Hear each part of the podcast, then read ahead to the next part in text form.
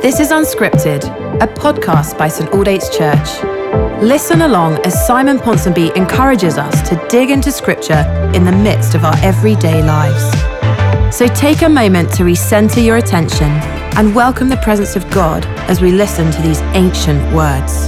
Hello, Saints. Welcome back to Unscripted. Continuing through Ephesians chapter 4, and we're in verse 22 to 24. We're just hanging around here. And yesterday we were thinking about putting off, putting in, and putting on. And let's just revisit these things. Verse 22, he says, Put off the old self corrupted by sinful desires. Yesterday I gave the uh, image, the illustration of me being in the meat trade and at the end of the day having a filthy kit and coming home to cover it in, uh, to take it off and have a shower and then to put on some nice fresh kit. I suppose I'm also thinking here perhaps of maybe a, a, a caterpillar that becomes a chrysalis and then out of this chrysalis comes a butterfly. It doesn't carry around the chrysalis. The chrysalis was, was part of its previous form and mode on that process of metamorphosis. Well, our old nature, our old sinful desires, our old sinful practices are part of our old way of life. And when we come to Christ, we put that off.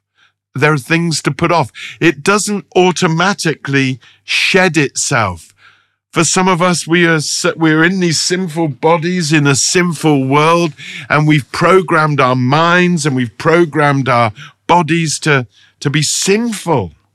It's just a kind of automatic response wired into it, as it were, into our flesh, is what Paul calls it.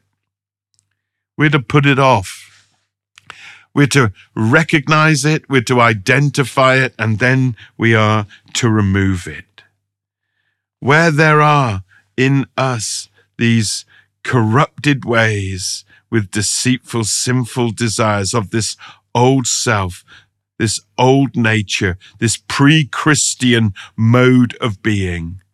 We've got to be active, not passive, active. It's imperative. It's something that we do and we're commanded to do, not something that we wait for someone else to do. Listen, you can't have another person pray your old sinful nature away.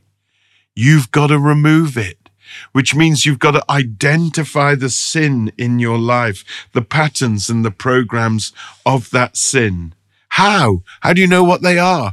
Well, as we are taught, and we've been thinking about that this week, as we're taught about Jesus and taught the word of God, and as we spend time with Jesus and we see what we're like before his beauty and glory, then we can register what is wrong.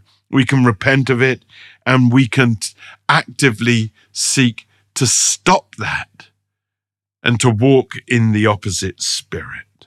We got to put off that old self corrupted by its sinful desires. And then verse 23 says that we're to have this in our mind, this new attitude and thinking. We got to put into our mind a, a different way of thinking. And how do we do that? We do it through looking at Christ. We do it by receiving teaching about him and in God's word and having our minds renewed, our minds reformatted, our, our minds trained.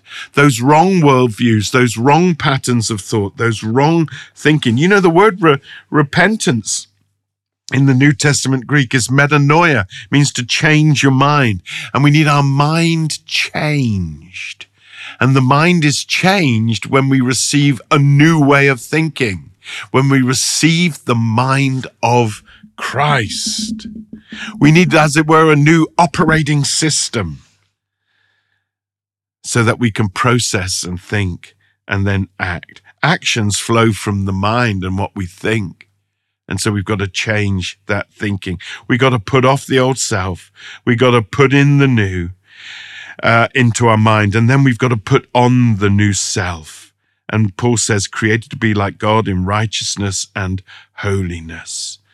Again, this is active, not passive. It's only something you can do, not something anyone else can do.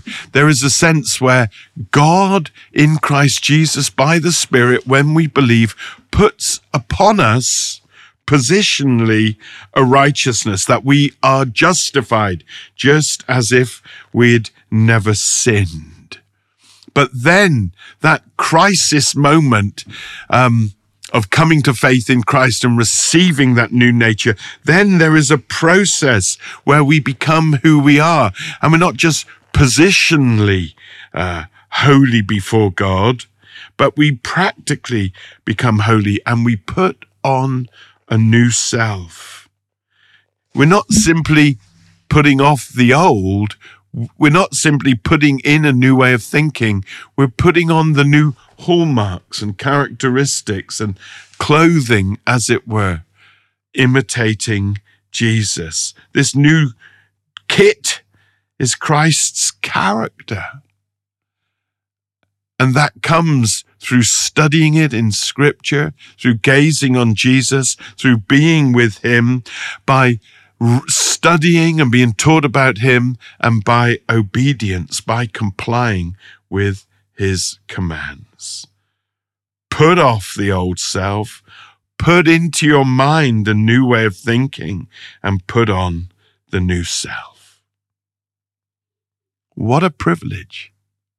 What a remarkable thing that we are not left as we were and we don't have to remain stuck in the past, stuck in our sin. We don't have to drag around like a snake that old skin, like a butterfly that old chrysalis, like a butcher that bloody, meaty day's uh, apron from work. We got to put it off.